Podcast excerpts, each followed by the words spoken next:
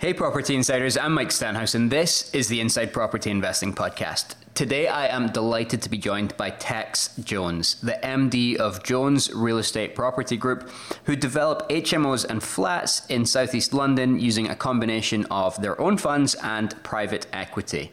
I met Tex recently through Clubhouse, and we've been hosting a room together for the past couple of weeks, which has given me a chance to get to know him more and develop a real admiration for all of the hard work that he has put into his business at every single stage of the process. His approach to creating something that is sustainable and scalable rather than simply focusing on short term profits or replacing an income really resonates with me and with our current focus, and I am sure that you'll also get a lot from our discussion with him.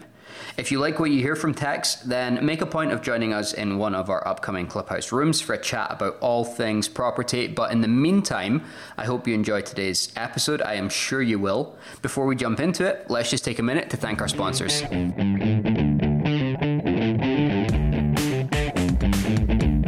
To admit it, but one of the most frequently asked questions we get whenever Victoria shares photos of any of our projects isn't how did we source such an amazing deal or how much profit do we make on that, but where did we get that amazing furniture from? Whether it's a funky sofa or some of the best bedroom packs you have ever seen, it is all from Landlord Furniture Co. We made the switch to them probably a couple of years ago now to ensure that our rooms remained at the top end of the market and continued to stand out from the competition. And to be honest, the responses we get to our adverts and from prospective tenants remind us constantly that we made the right decision not just from a posing on social media point of view, but also in terms of maximizing our profits through higher room rates and lower void periods. Whether it's a standard bedroom pack from one of their many existing ranges, or you want to create your own bespoke range of furniture, we know the guys can deliver something special every single time. Landlord Furniture Co. are great at running with a detailed brief, but if you've got no idea what you're looking for, they also offer a full design service and turnkey solution for you. But of course, it's not all about the aesthetics and the design we obviously need to keep budget in mind and ensure that our furniture is going to stand up to the use that it sees in our houses as well. I am delighted to say that the team at Landlord Furniture Co. deliver on these aspects as well, giving us the whole package of cost and quality to keep me and Victoria happy. So, whether you're an HMO or a serviced accommodation investor, if you're wondering how to make your next project stand out on Spare Room or on Airbnb, then Landlord Furniture Co. are your answer.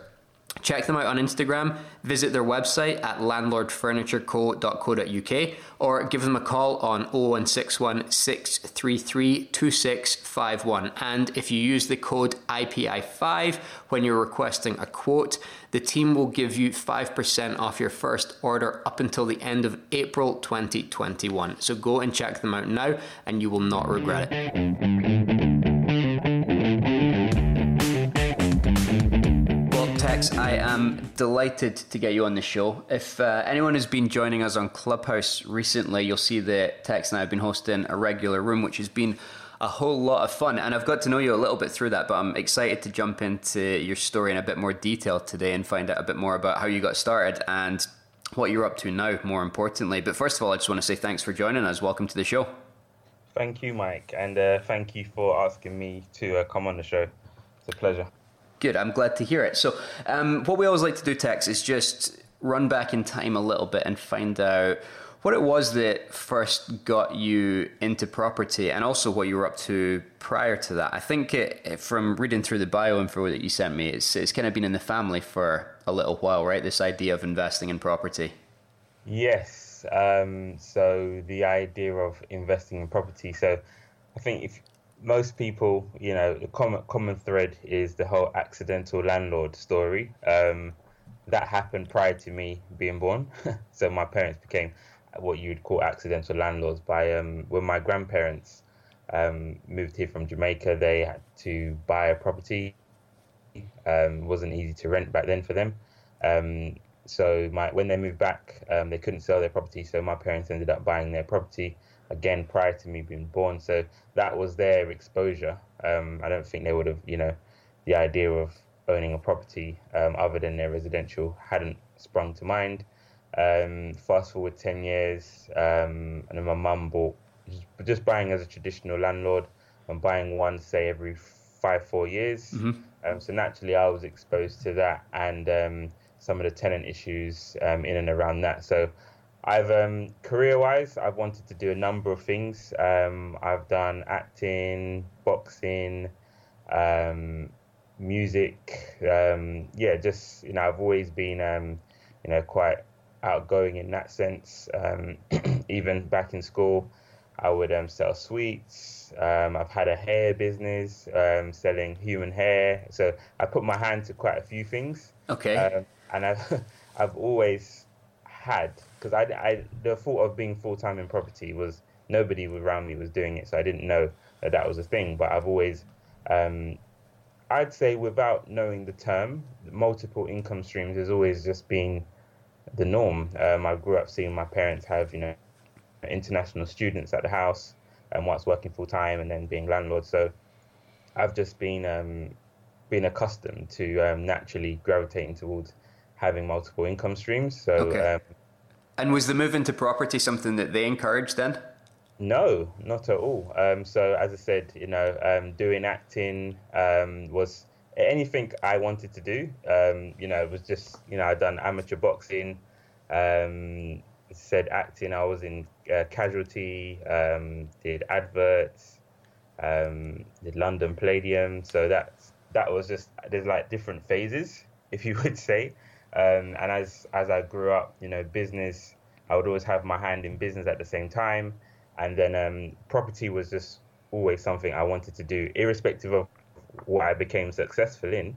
Um, property would have just been, you know, on the side as, yeah, I'm a, I'm a landlord. But um, it wasn't until I um, attended, so at college, I pivoted. I decided I didn't want to pursue um, boxing, wanted to pursue business. And then through that, I I went on to so I, I, knew I needed to to get into property. I needed to have a good job. So um, I after my degree, I went to work in West Africa for two years. Was in Republic of Benin in manufacturing, and then um, me being me, I wanted to just add um, theoretical. So I had the um, manufacturing experience practically, um, and I got to travel. So I killed two um, kill two birds with one stone, or you could say three birds. So I got to travel after my degree. I got to learn a language and got work experience. So um, I picked up French while I was there. Um, again, living in, I'd visited um, Republic of Benin a few times prior to that, um, but that was amazing. Then came back, did a master's, and it was during my master's. Um, I've always, I've always read um, self development books and other things. Um, and there's always that mantra about um, surround yourself with people that you want to be like. Mm-hmm. So off the back of that, um, just came to my mind. Um, I think I was, I remember, you know, exactly where I was at my university. I went to University of Surrey for my masters, done operations and logistics. I was doing, um, was in the library, and I just started googling um, property networking events, um, auction houses, and I dragged my best friend along to you know auction houses. We used to go along practically like it was cinema. Um, no money to our names. Yeah, cheap entertainment. Yeah, no money to our names. Um, it's Homes Under the Hammer live, right? Yeah, exactly. Yeah, I love it. so um, we would just, I would just absorb who's in the room. You know, you've got the the seasoned vets that would not, literally not even sit down. They were just standing in the corner, barely entered the room, just came to do business. Um, and seemed like all the newbies were at the front. We were front row trying to get all the action, um, no money in our pocket. Um, and then I started to go to PIN networking events. Again, dragged him along with me. And then from there, um, I found out about some property educational courses. And then at the time, I didn't have 15 grand to spend on property, let alone a course at the time. So um, I just, you know, um, I like networking, um, meeting new people. There was a few people I used to get the train back to um, South London with, and you know I really connected with them, and they you know gave me their time, and I was able to shadow them, and um, you know help out a little bit, and through that I was exposed to strategies such as rent to rent, um, structure and finance, um, and then at that actual event I, I met somebody that was launching a development company, and um, I think there were two weeks prior to me moving to the Midlands to start my grad scheme. Um, so I jumped over so many hurdles. You know, got distinction in my masters, got, got a good grad scheme with Kerry Foods, um, and there's a guy that mentioned that he's launching a development company, and there was a talk prior to um, at my when I was doing my degree about a lady that she said she just took an opportunity. She had two voices were in her head. She was standing in front of um, is it Karren Brady, the lady from um, mm-hmm. The Apprentice? Yeah, yeah, yeah. Yeah, so she went to a woman's motivational talk, and two voices in her head said it was like um, Lord of the Rings. One was telling her to go up and approach her about her website business, and another voice was telling her, "Don't do it, don't be stupid." And she went up, spoke to her. She ended up designing, I think, West Ham's website, um, and then off the back of that, her business blew up. So that conversation was going through my head when this guy said he's launching a development company, and my legs just started walking towards him. Didn't know what I was going to say, and I just said, "I want to work for you." And off the back of that, he just said, "Well, do you have a business card?" I said, "No." He said, "That's you know one lesson is you know always carry a business card," and we just maintained the relationship. I was ready to throw it, you know, throw my grad scheme in the bin and just jump, you know, dive into this uh, yeah. development company, irrespective of the salary. Really, I was just, you know, it, it was almost like somebody said, um, "I'll sign you to a Premier League team, but um, you there's no pay," and I was just like, "It's irrelevant. The pay is, you know, I'm passionate about property." but I was talked into kind of you know pursuing my grad scheme just because you know off the back of all my experience, you know I should be earning an income. So I maintained that relationship for 12 months, and then after 12 months, I was then offered a job with that company, and rest is kind of history. I I spent two years there. Um, and I was exposed as an assistant, um, executive assistant to development director in a very small company. In two years, um, I don't think I could have had, you know, broader experience from um, sourcing land, contacting landowners, structuring debt from private equity up to institutional, so Aviva investors, um, to name one, for example. And we was um, so I was able to see, you know, what it takes to, you know, build out, you know, from 13 million pounds, 16 million pounds student schemes, you know, what the pieces of the puzzle are. Um, and then the last scheme that I was involved in prior to I left was a 190 million pound PRS scheme, which I was in the company when we found the site, supported with the due diligence, um, and yeah, through to planning. So I sat in the design team meetings. I travelled to Poland, um, looking at modular construction. I think I visited every modular contractor in the UK, um, doing some research for the company.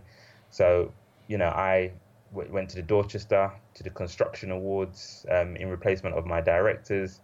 I, I yeah, I love years. it. what what an education! I mean, so many people will say, "Oh, you know what? I don't have any money, so there's no point even starting." But you, you know, whether it was going along to those auctions, asking people for advice on the train home from from PIN meetings, or then eventually getting a job with another developer. I mean, God, you, you, you, you put yourself in the, the best possible position to absorb all of this knowledge, and obviously now it's starting to pay dividends. I just I take my hat off to you just for, for taking action and getting out there, Tex. I appreciate it, Mike. So you were learning about all of this development stuff. You're obviously interested in the industry. How did you start investing yourself? So myself, um, so my first property that I so whilst at, at the company, the first property I kind of I would not invested in personally, but converted to a high-end HMO. Um, so my parents had leased a property, actually, funnily enough, a guaranteed rent to um, a company that went bust. Um, that property was dilapidated when we got it back after five years. So um, that was my opportunity to. The property needed full refurbishment, um, and my directors actually ran a mastermind team. And then I was some of the people in the mastermind team were doing HMOs and that kind of sprung to mind. So I converted that house to a five ensuite bedroom HMO. So that's the first kind of conversion. But my first investment property was um, simply I was on a salary. I knew I needed to um, buy a property, and my salary was a modest salary, but I just needed to buy anything. I just thought I just always see property is like a hot air balloon, and you just need to grab it mm-hmm. and you know and get wherever you can get onto the ladder as it's going up, um, you know, rise with the tide. So um, there was a property one of, probably the cheapest property in my area. To be honest, it's, it's with it's within I could get there in five minutes. Um, it was on the market for 130,000, a one bed flat. They tend to go for, you know, at the time probably 190. Wow. Uh, okay. And I went there and I was standing in the um I didn't even got it's a flat but it's a it's a maisonette and it's got its own entrance. It's it's like a small one bed house but it's just attached. It's leasehold. Um, and prior to even going upstairs, I said to the lady, "Yeah, i like to put an offering of. Um, it was on for one thirty. I said I'd like to put an offering of one forty, and she said, "Are you going to go upstairs?" I said, "No." Now, in my head, there's nothing else I can afford. so I, have done my multiple on my salary. I know I've got um, the deposit, and it's. I said, "Yeah, I'd like to uh, make an offer. Here's my de- showed. I logged into my online bank and said, "Here's my deposit." Um, she said, "Okay." Um, well, feel free to go upstairs. And I said, okay, I will go upstairs, you know, and looked upstairs. And yeah, I said, yeah, I'd like to still make an offer. That offer was accepted, 10K over asking price. Again, I could have gone in there and said, you know, I'd like to offer asking, but I didn't have the time or the room for bartering or getting into a bidding war. Um, so that offer was accepted. Um, the valuation came and they said they can't, um, it's not mortgageable because it's behind commercial um, me being defiant, my broker called me and said, you know, I'll back to the drawing board Tex, um, and I simply said that's a very that's a subjective opinion. um, you know, that's that's just one valuer. We need to go in and get another valuer. So the next valuation came back, and they said that they're not going to offer me the mortgage because it looks like mortgage fraud because the price is too low. Oh, God. The, the, property should be valued at at least 180, and that really fired me up. And um, I just fired off, you know, a very strong email for my broker to forward on, and they accepted that you know I was being penalised for my negotiation. I said the seller needed to move quickly, um, and I was and I presented myself quickly, and I got I got the property. Um, so that my, my broker was you know a bit astonished. He said you know day one you know you signed that um, document and you've got 60k equity without lifting uh, a finger, um, and then that was it. I've been able to get um, some second charges. Yeah. Um, okay. As I've gone along on that, just using the equity in that property. I've since um, got a consent to let on the property, um, so I've been able to you know come out of the property um, and let it and have a cash flow income. So it's through second. I think second charges has been kind of um, a stepping stone um, for me, um, and then off the back of that, we bought in 2016. So again, kind of always thinking ahead. So Jones Real Estate was registered as a company and I wanted to set up a brand, but it was kind of triggered by the change in stamp duty. So I registered Jones Real Estate not with the entire vision that I've got now, but in 2016, I wanted to buy a property to convert into my second HMO. Um, and then we set up a company as a family, four directors, parents, my sister. Um, essentially, you know, I'm the only one working full time, so I'm driving the business forward, but also with um, kind of um, inheritance tax in mind, just setting it up all um, structurally wise, you know, from now. Um, and then I've, you know, used, you know, taken a second charge, being able to get equity um, and leverage property and then buy that property. So that was fine. Then bought the next property in 2018. Fast forward to 2019, 2020, and now I'm ready to gear up in terms of my lettings business. Whilst all this is going on, I've been quite involved in my lettings business growing that. So 2019, 2020 is when I had a full team in that lettings business. I'd stepped away from the development company in 2017. Mm-hmm. Let me just ask you about that quickly. When when you when you so as you were setting up this um, property company, so uh, Jones Real Estate, Jones Property. Yeah, Jones Real Estate. Jones yeah. Real Estate. Um, it sounds as though you knew this was going to be something bigger than it was at the time. You you had your eye on building a portfolio. Was it always with a view to exiting the the corporate world? Did you know that you wanted to become full time in property, or did that only happen yes. once you'd got to a certain stage? A hundred percent, and my directors knew that. My relationship okay. with my directors was second to none. Um, and you know, at some point, you know, they I will be reaching out to them, and you know, they're not going to expect it, but I owe so much to um to them. You know, just me with you know, just being exposed to buy to let property, and them seeing you know, really and truly, I was my master's in operation and logistics obviously put me in good stead because I was able to come into a new company. I set up all the back office kind of systems and processes, and that was, you know, don't get me wrong, I had something to offer. Every, all the opportunities that I've been given, I have brought my skill set to the plate. Um, so I presented myself as, you know, I'm quite, which has come to light over the years. I'm quite naturally orientated towards systems and processes. So. Mm-hmm they made me do a wealth dynamics um, test, and okay. I'm I'm an engineer, so I like tweaking systems and processes to my own detriment at times because I might tweak something. I try to perfect stuff, so I always need that counterbalance in you know a business partner that's like you know let let's perfect it later. Let's get Done it beats perfect. Yes, and I've learned that um, you know that's something I've learned on. You know, as you become self-aware, those kind of things you can um, address. So um, so at the time I was leaving. Um, again, my relationship with them was more kind of a mentorship kind of style, and I had to write a really long letter just explaining that. Um, so in my head, um, this is how it went, Mike. So in my head, I wanted to stay at that company until I see, till I have a site that's gone from finding it through to PC, and I was involved in it. So over that two-year period, I was involved in sites that they had already found and come to PC and I was involved in sites that I found whilst I was there, but didn't. So it's kind of I straddled, and then so it's um, and I think that was just a personal thing. Um, I just wanted to just have on my CV that yeah I've been involved from from identification through to PC, and that's um, but the size of these schemes. One of them was taking five years to come to PC, and my business partners from my lettings business, we all sat down. So one of them was on 10k a month at KPMG. Another was on um, he just made 100k doing a conversion to flats that year,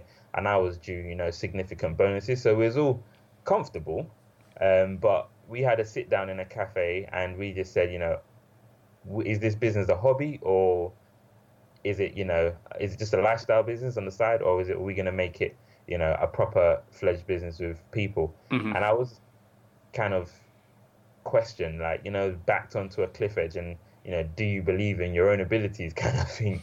And I just, and I accepted that. And I just thought, yeah, I'm going to bet on myself. Um, and I wrote a letter to my directors and I just said, and I knew it was going to be, if I just said to them, I want to leave, the question would have been, what do we need to do for you to stay? So, um, because, you know, I was, I was pretty much entrenched in the fabric of the business. Mm-hmm. Um, and, you know, I was comfortable there, but I had to write a letter in the sense that when I gave it to him, we was out and then it basically said, you know, I'm betting on myself. I currently, I'm not married. I don't have any kids. I have a window of opportunity to be selfish and just bet on myself and see what's the opportunity cost of me getting a big bonus in five years or me betting on myself and seeing where I get to in five years. Yeah. Um, and he he respected that, you know, and I said, you know, I've got to, I have to also respect my other business partners in that we've also got our own dreams that are all attached to this business. Um, so yeah, and he, you know, there was about a three month transition period, and then I went full time in the lettings business and grew that. That was my time was all spent growing that business for two, another two years. So not much property acquisition. So there was one maybe every two years I was getting one in Jones Real Estate. And then, as I said, 2019, that business was running by itself. You know, um, lettings negotiator, property manager, um, lettings assistants, um, and team of six. And then, um, yeah, I could take a step back. I'm now officially, you know, not just on Companies House. I feel like a director in the sense that I'm only involved in, you know, our BPR meetings, our business performance review meetings on a Tuesday, looking at KPIs, occupancy rates, and that's the, position I always want to be in. With that's where I'm gearing up all of my business to systemize. You know, roll my sleeves up for two, three years set up the processes, and that's really what excites me. I used to have um, a life coach, and she would help identify. You know, I had a bit of um, a time where I was a bit lost and to kind of what is it that I enjoy because there was elements at my um, development company where I knew I had the ability, but I was underperforming, and I just couldn't hit the nail on the head. And she helped me identify that what I enjoy doing and I'm good at is identifying problems, setting up systems and processes, but I'm not an executor. And working with my directors, I would set these systems up, have fun, but then I'd also be expected to execute the tasks. Mm-hmm. And that was where the friction was being caused. And she just kind of, you know, she said, actually, you're Texel, you're passionate about all of this kind of over the months we've been talking. You're just, you like setting up businesses and systemizing them and then letting people, you know, make them thrive. And so when I realized that, I've just said, you know, I'll spend two, three years in each business systemizing, setting up SOPs, KPIs, and just like my manufacturing days, you know, I'd come in, manage a team of, I had a team of 75 and I'd be monitoring stock levels, Kanbans, um, and that's kind of strategy. I'm, I'm back to strategy level once I've set up the systems. So um, that's where I am with that business. And I foresee myself hopefully being in that place in JRE in the next two to three years, taking it to 10 million and then hiring a team to 10x that. And then I'm just taking a step back, monitoring systems and processes and tweaking kind of a there's a there's a have you heard of Kaizen? Um, yes. yeah. Japanese, yeah. That's kind of the mindset, you know, continuous improvement. Always encouraging my team to give feedback. Um, we have an ABCD um, kind of review form that we go through weekly, um, no monthly, should I say, um, where their their own review is done by themselves. I like everybody to be self-reflective, um, where they we talk about achievements, the benefits of those achievements, any concerns they have, and what to do next. So there always has to be a concern. We can't leave the concern. That concern could be an improvement for the company or something. I you know I think you're not you're not plugged in if you don't see somewhere where we can potentially improve. Mm-hmm. Um, so that's yeah, that's where I'm at now. Um, Jones Real Estate Property Group is at its um, infancy slash growth stage, um, and all my properties that I were previously acquired um, and owned, I sit outside of that um, because I'm you know building from the ground up. You know, from the tenant experience is all you know is all different. So as I was mentioned to you before, I don't want to maybe when we start to do full refurbishments on the older portfolio. Um, we might bring them into the the system of the whole Jones real estate kind of process. But for now, just starting from you know ground zero in 2016, and now it's momentum investing now actually, um, which I can focus on full time, which I didn't have that capacity back in 2018. Yeah, it's it's interesting. I mean, I think the um, it, it, sounds as though the the sort of the lettings, the property management business is off to a phenomenal start. With hindsight, knowing where you are now, mm-hmm. has it has it been a distraction? Do you think you could be in a different place now? I think a lot of people have this internal struggle. Should I look at growing like a service based business that can provide an income whilst I'm growing the portfolio, or should I just go all in and focus on building the portfolio and maybe struggle a bit more because I don't have an income behind me? The letting agency obviously that gives you a monthly income so you're not worried about getting development deals over the line or maybe trying to you know force deals to work so that you can make progress but how have you found that balance for yourself with hindsight you you hit a nail on the head um, because i've having been behind the scenes in a development company um, profits are like um, it's like holding your breath as you can imagine um, for oxygen and then coming up and having oxygen rammed down your throat, kind of, and then going back down for breath.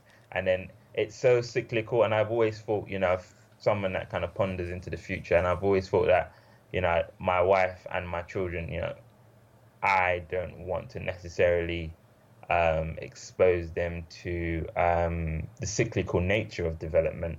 Um, and I don't want that's just, you know, not that, you know, those were the um, you the company was running fine, um, but I just saw the um, the cyclical nature of you know the cash flows. You know, um, so I've always thought you know set up a service based business. A that service based business. When me and my business partner look back on any any challenge we currently face, you know, people think, oh, um, if that stresses you out so much, you know, why don't you just leave business or you know, even the pandemic. I think running a business for six years, um, having so many tenants to deal with it's it's giving us um, a um, a stamina, a certain stamina for business and dealing with unknowns and an agility that I don't think I would have had just growing a buy-to-let portfolio. I'm dealing with hundreds of tenants, um, you know, reaching a million pounds in um, revenue and all of that. Just it's it's equipped us to go into any industry that we want to and bootstrap it and scale it. Um, so beyond the cash flow, um, it's it's definitely set me up um, and combine that with the big thinking that I learned from my developers, uh, my old directors, and combining all of that into setting up a business, bootstrapping it, rolling my sleeves up, then handing over, delegating. That all can be applied to anything I now put my hand to. So um, I don't regret it um, because I feel like um, it's the foundation that I can go on to build anything upon. Um, and it's also like you said, um, I I don't take huge amounts of money from that business. And me and my business partner, it covers our overheads, um, but we it just gives us the headspace to focus on our our other respective businesses. He has a, um, a cosmetics business and also a construction company. So as for as I do as well, have a construction arm of my business, um, and one of the business partners has also exited. So um, we we're fortunate enough to be in a position where he's been able to exit the business and pursue what he's doing now. Um, and it's all amicable. we we still talk. We're still, you know, all very good friends. Um, mm-hmm. They're um, they've become, you know, very close. They were groomsmen. You know, my wedding's been postponed, but groomsmen. Um, so yeah, we've got an amazing kind of friendship, business relationship, and um, it's been yeah, it's been a good experience. And I think, as I said, um, there's not many things that I can't I just I just reverse engineer anything. You know, I can see Canary Wharf building, and I would know. Okay, if I was if I had the if the if I had an opportunity to offer on the land and had the funding, I would know exactly. You know, it's just taking the steps. I know the pieces of the puzzle. You know, you look at a puzzle with a thousand pieces. You know, I'm looking for the corners, and I'm working my way in, and that's how I feel about kind of any business and development now. Um, yeah, you know, no, I, I think it, it it, it, makes a lot of sense what you've said, and I think you've gone about it in the right way. You've built something that gives you a bit of more regular cash flow than development projects might do, but you very quickly realized that you needed to get systems and a team in place so that that didn't consume you and then become a time drain, a time distraction from the ultimate goal of doing your development projects. Mm-hmm. In terms of the the pipeline, the the projects that you are working on how you're looking to scale the business on the development side of things. What is the what's the plan there? Have you got anything on the go at the moment? Yeah, so um, so as I said, my personal remit as the managing director of Jones Real Estate Property Group is to get us to um, 10 million in assets under management in the next 24 to 36 months. Um, so that is a combination of conversions to flats and HMOs, so all on the luxury high end, um, and we are so our current development pipeline is 6.5 million GDV. So that's deals at a number of stages. Some have um, got planning going through, some have got um, conveyancing going through, and some where we're on site. Um, so that's um, currently on site with um, a six um, ensuite HMO.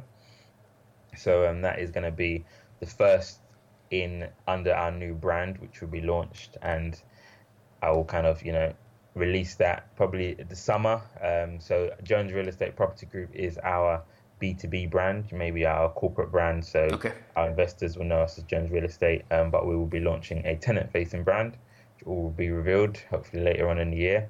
Um, and then underneath that will be our other HMO. So I have, um, we're about to complete, um, we're weeks away from the next HMO and also the first conversion to flats. So that will be a development converting to five flats, and these will all be.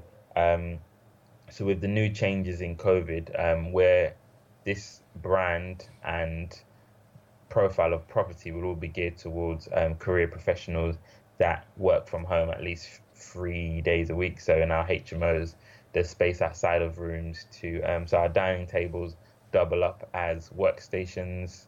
Um, in our houses that we're converting to flats is going to be um, co-working space. So whilst there are only five flats, you know, people in those families may can use um, purpose-built um, outbuilding for you know working and hopefully creates a community amongst you know there maybe only two people will use it, but we want to encourage them that you know this is the brand. Um, the type of people that are moving into this building, you know, are collaborators. You know, they're not just closing their front door. Whilst they have self-contained apartment in the building, very, very, very much they're coming into an eco system where there's collaboration, there's workspace, um, not over the top, not trying to. Um, everything has to be profitable, Mike. so, um, but definitely um, ensuring that we are forward thinking, and you know we have very um, tenants that for me tenants that we attract. I could you know happily become you know net network with them, and you know they might have an interest in property, vice versa. But um, yeah, that's kind of where we're going towards. So got another one. So those are all in Southeast London, and I've got another conversion to four flats, which my planning consultant is just reviewing some um, initial plans. We're going through purchase of that. Um, so yeah, that that's what the pipeline looks like. Um, I love it. Also, not to the most important. Sorry, Mike, is um, our office. So we bought a building, a derelict building with a garage next to it, which we're converting to two offices and two flats above, which will be my first mixed-use development, but will be our hub. So that's where investors will come. We'll run our construction from. We'll have. I plan to have a very lean team. Mm-hmm. So um, so our executives will all be based there, and then we'll have teams. You know, we have staff overseas as well, um, outsourced, but they're full time. So very much just departments overseas. Um, and that, that office is strategically, I, I fought fought to the end to the end to get that property because um, during COVID funding was pulled. Um, so um, that office is one minute walk from five estate agents, so very strategically located in in my um, investment area.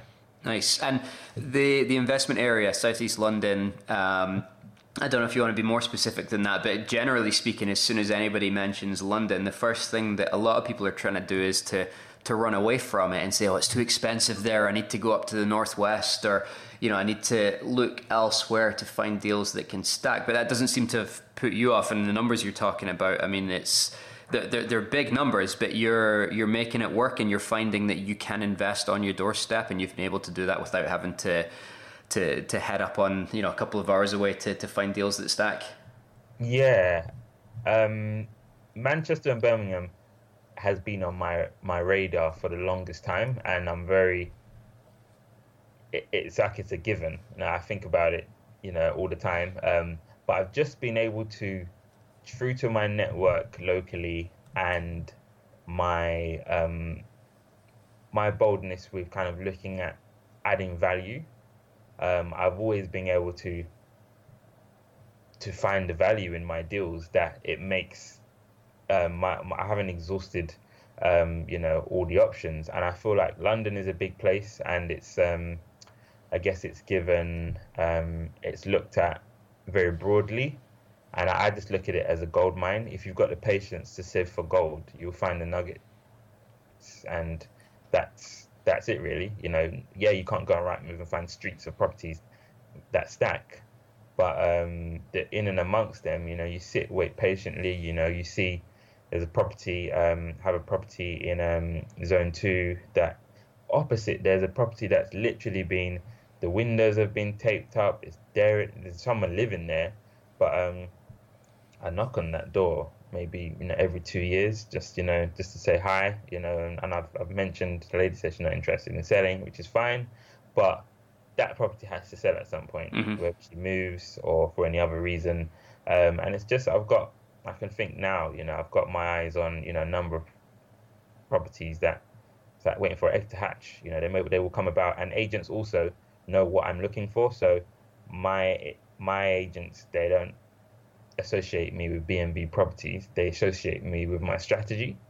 So it's not, you know, I, I always say, you know, if you walk into an estate agency and say, no, I want BMV, um, but who doesn't? You know that you, not, I'm not going to remember you because who doesn't? Um, so I get called texts. I've seen um, this property brilliant for conversion to flats. It's brilliant for HMO conversions. They're they're like part of my team. They know what I'm doing. They know what works for us, both of them and me.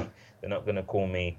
Yeah, they might get a dilapidated one bed flat that can be converted to two bedrooms, but they can't. I can't have it all. Um, so I, I know what I want to do, and they know what I want to do. So those deals come trickling through, and because they are quite large in price, um, I can't push through 20 deals a year. So I only need five, six, maybe four deals a year, and that's stable and um, sustainable growth. Yeah, I, th- I think that's something else that people often get in their head about a little bit as well when they're looking at sourcing projects. you know, we're, we're doing maybe half a dozen deals a year. That's enough. It gets us where we want to go. It, you know, to some people it sounds like a lot. To other people, maybe it's, it's it's small volume. But the point is, most of what we find is is through stuff that's on the open market. And if you're looking to do that volume of deals, any less than that, maybe even a little bit more, I don't think you need to go crazy with you know um, excessive marketing for direct vendor deals or like you say, you know, there's there's a lot of properties out there. London's a big place. The UK is a big place. You don't need to find a hundred different deals. You just need one every couple of months. And I think you know you can. I think they exist. I think they're out there. You know, I think um, definitely it, it's something a lot of people get in their head about, but it's uh, it, it doesn't need to be. And uh, I'm I'm glad that you've sort of showcased that as well, even in a, an area that a lot of people say no, there's no deals to be done. Yeah, I think it's um all you know you have to think outside the box. You have to think, you know, both on a on a macro scale. So if you just think um, baby boomers um, after the war, you know, a lot of them will not have done up their properties since they may have, you know, when there when there was, you know, huge construction boom. A lot of those properties would not have been done up. So those are all properties ripe to, you know, be brought back to life. You know, in in today's, you know, today's terms. You know, I'm sure they're fine living in their properties, but they won't let or sell in that condition. So um, not every first-time buyer or person that wants to move has 100k to throw at a property, bringing it back to you know its glory. So you stand in a unique position, and it's all just about how you position yourself to estate agents. You know, and my one of my go-to sayings is that if there's anybody else on the table then um, I'm gonna, you know, I'm not gonna put an offer forward because I don't want my offer to just to be used as your springboard at your next viewing to say we've already got X on the table, which isn't accepted. so I'd rather someone else buy it cheaper, to be honest. Um, and I just say, you know, if, if if I fancy the bidding war, you know, I'd be at, at Savills or Allsops, but you know, um, I just don't entertain it, and I set the tone. You know, they, I might not get this property. I walked away from property the other day um, they said, um, "Oh, we've already got." Oh, he said, um, "Best and finals," and I, I said, "Oh, it's fine. You know, I'm not, I'm not doing best." I'm not getting into that. My, yeah.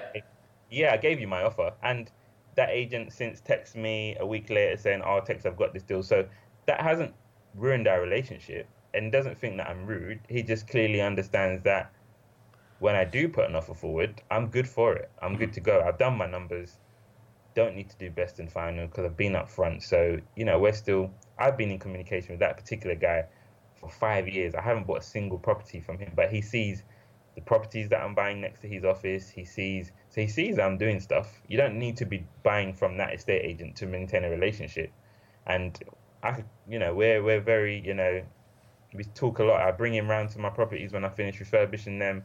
And when people think about maintaining relationships with estate agents, they look at it very transactional.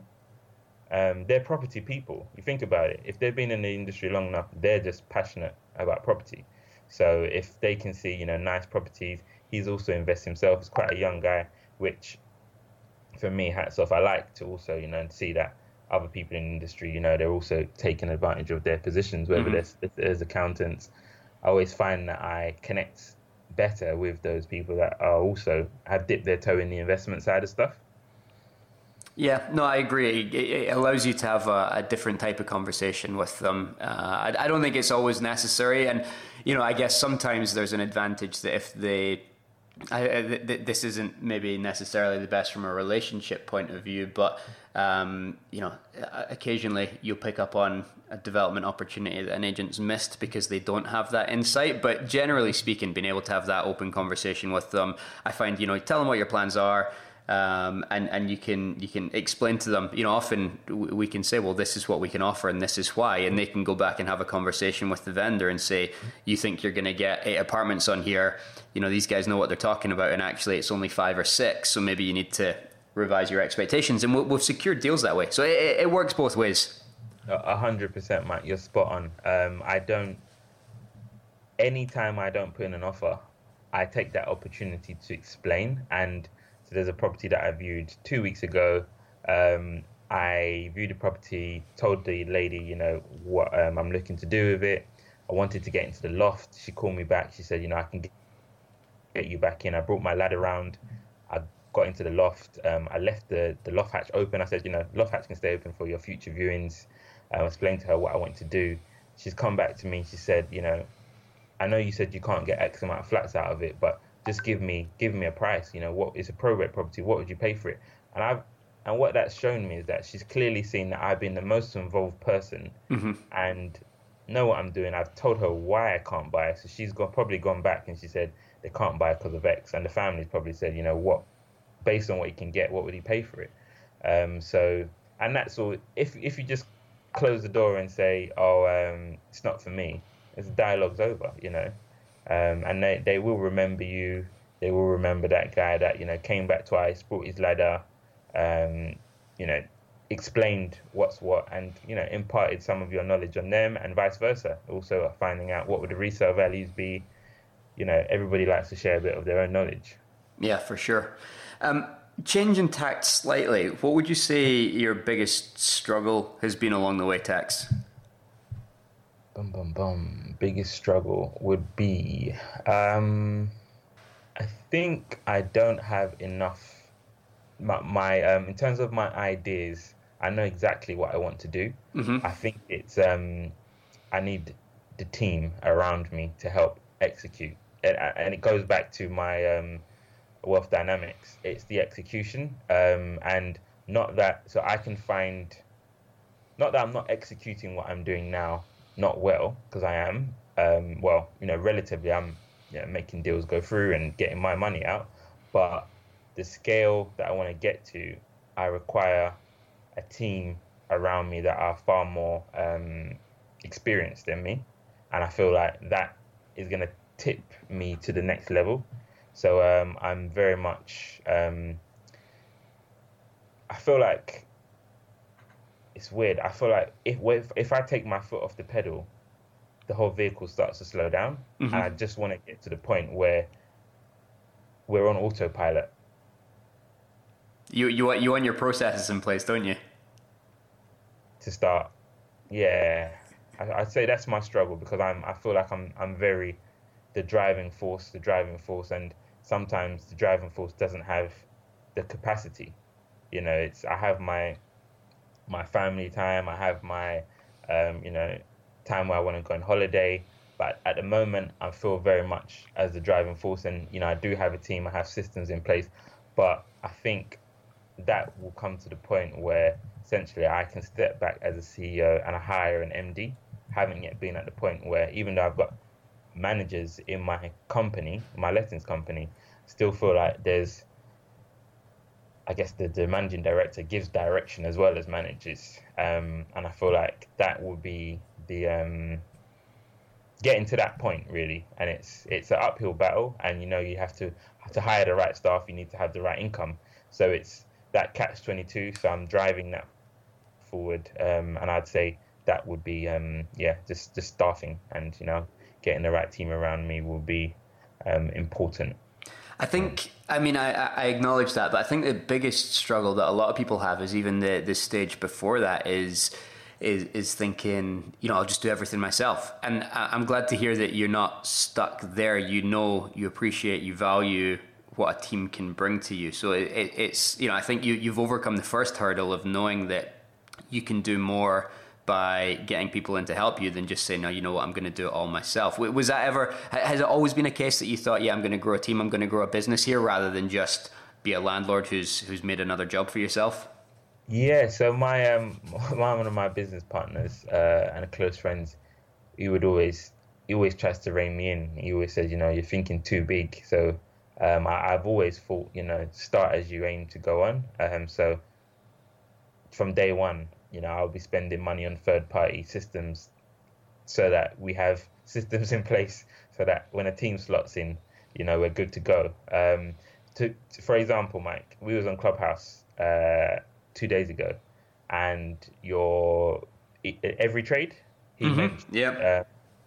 uh, uh, a CRM system for coordinating, and I've been trying to find one and build one for my own construction company, which doesn't even have £100,000 turnover yet. But I know very much how I want the communication between my construction team, my clients, and I've been looking and trying to find something off the shelf, and you know, clicked. Okay, so there's something out there. I might not end up using that, but again, I'm thinking it's not when I have a team of six or seven or eight that I'm now going to look for the systems to manage that team of six. Yeah, absolutely. So yeah, I've always kind of had that kind of scalability factor in mind. Yeah, no, I think that's right. Sort of build build the business that you you want to run, I guess, and then um, you know I, I think it's it's impossible to. I, I, I talked about this sort of plant pot analogy at the start of the year, where people think, well, you know, once once the plant's big enough, once it justifies a bigger pot, I'll go out and spend the money. But unless you unless you put it in the right environment, give it the right pot, it doesn't have room to grow. So you kind of need to get those systems and processes in place first, and then the growth, the profits will follow. Certainly, that's how I look at things. Yeah, um, hundred percent.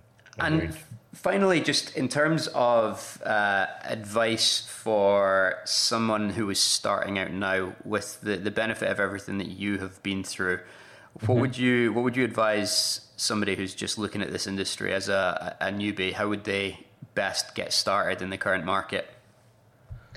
Um, I would say um, they're doing the right thing if they're listening to this podcast, um, and not not not because I'm on it, but just in general, they're seeking knowledge.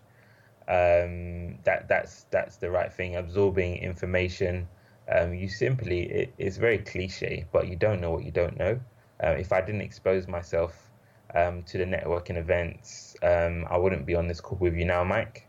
Um, it's all been a domino effect, and I think just being exposed, if by being exposed, you're not drawn to action, then you can't, you know, that, can't be, you know, drawn out of you.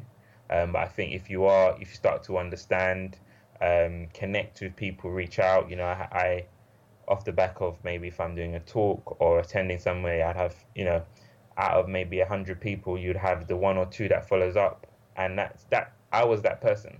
I was that person that um, reached out. Great to connect. Um, you know, would love to learn more or something. You know, people don't always have that time, but you just sow that seed. So if you reach out in the future, um, that door is you know half open.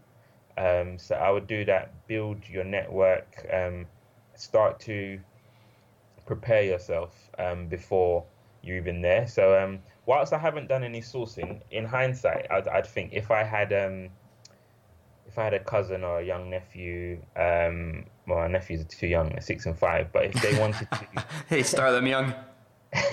yeah, I do expose them um, very indirectly. They're into football, uh, but I, yeah, I do expose them. So no doubt they will. Um, no matter what they do, property will be a side hustle for them or full time. But um, there, I would, I think sourcing, um, not for the purpose of making money, but for the purpose of understanding, if you don't have the money to invest yet, understanding how to practically to, to be a good sourcer, you need to, you know, the best sources are sourcing deals that stack, not because you've massaged numbers and and again, you know, just anybody can source a deal by I could just use rent to rent for example. If a landlord wants to let his property at 1800 I agree 2,200 with the landlord. Of course, he's going to agree guaranteed rent. And if you put your numbers at the top end of the market and you're presenting that, yes, a Nubian might come along and out of the desire to get going might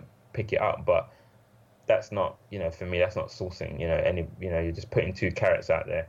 but if you're, you know, it's like the development deals. Right? With me and my land buyer at my development company used to laugh at some of the the deals that would come through from agents because they don't understand what the pound per square foot to build out is. By just going and looking at comps um, for resale values and having a very ballpark and expecting us to do all the groundwork, you know, I would say sourcing, but taking a deep dive into sourcing as though you were going to put your own money into it.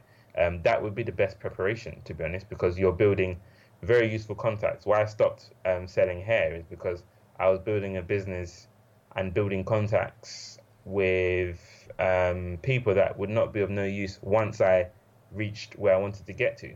So I quickly backtracked out of that and said, I'm not going to have penny, shiny penny syndrome and actually just put my time and efforts into stuff that will be of benefit to me in property. So that's in answer to your question. Um, I would, even if you found somebody and said, "I want to source properties for you for free," it's that person would then train you how to source their deals. You know that you don't have to. Money doesn't have to be attached to everything. I think chase knowledge and skills. That's what I would say. Yeah, I love that message.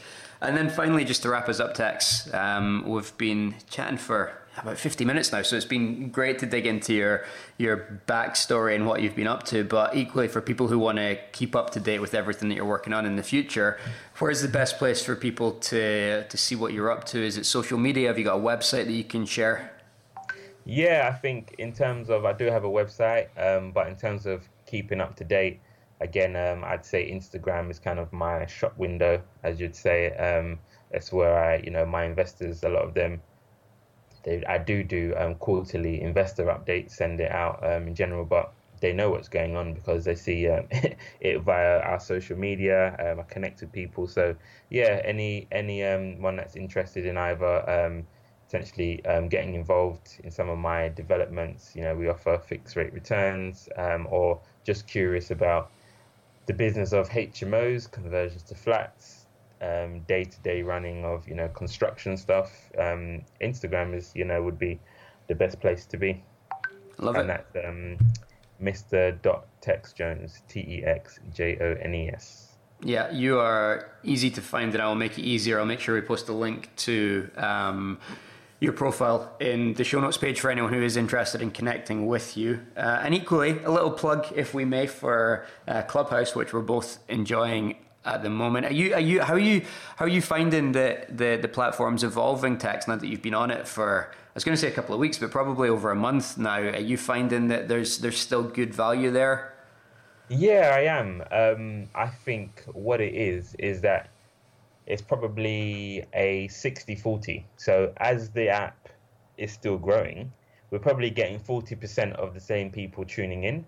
But every week, because it's moving at such, it's spreading like wildfire, you're probably going to get 60 um, percent, you know, of new new people coming on board. But you've also, because of the, there's no barrier to entry. There's not, you don't have to hire a hotel um, ballroom. It's, you know, there's other people and other groups springing up. So like the lady that come onto our group, I think we have to be more specific now about the title of your group because mm-hmm. the um, the novelty is one off, so people are going to be selective as to what rooms they're popping into, you mm-hmm. know, because you get clubhouse fatigue. Um, so I think that you need you now need to quite have that specifics, which we've spoken about, um, so people can tune in and know what they're tuning into. Um, yeah, I think it's great. There's people, like you said before we jumped on this call, you knew a little bit more about me than perhaps we would have if you just followed me on Instagram. And there's so many people that, you know, I've connected with via there. It's very fast paced. If you're into networking, I think it's plugged the gap that we've all been needing.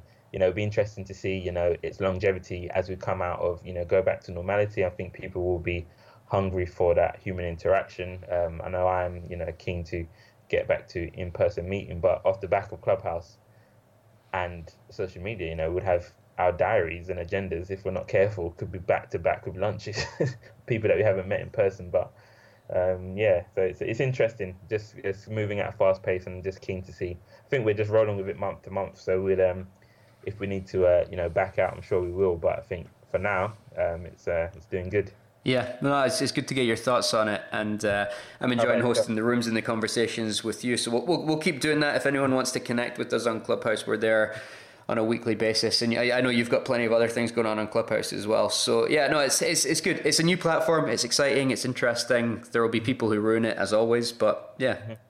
Okay, yeah, cool. Well, it's good and bad. Like I said, the entry barriers are low, so yeah, yeah, yeah, There's, yeah, exactly. I think that sums it up perfectly. Uh, we will wrap it up there, Tex. I just want to say a massive thank you for joining me today, for sharing your story, your insights, your your expertise, and your passion for it. Mm-hmm.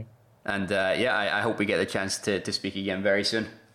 Definitely, no doubt. All right, take care. Have a good day. Cheers, Tex.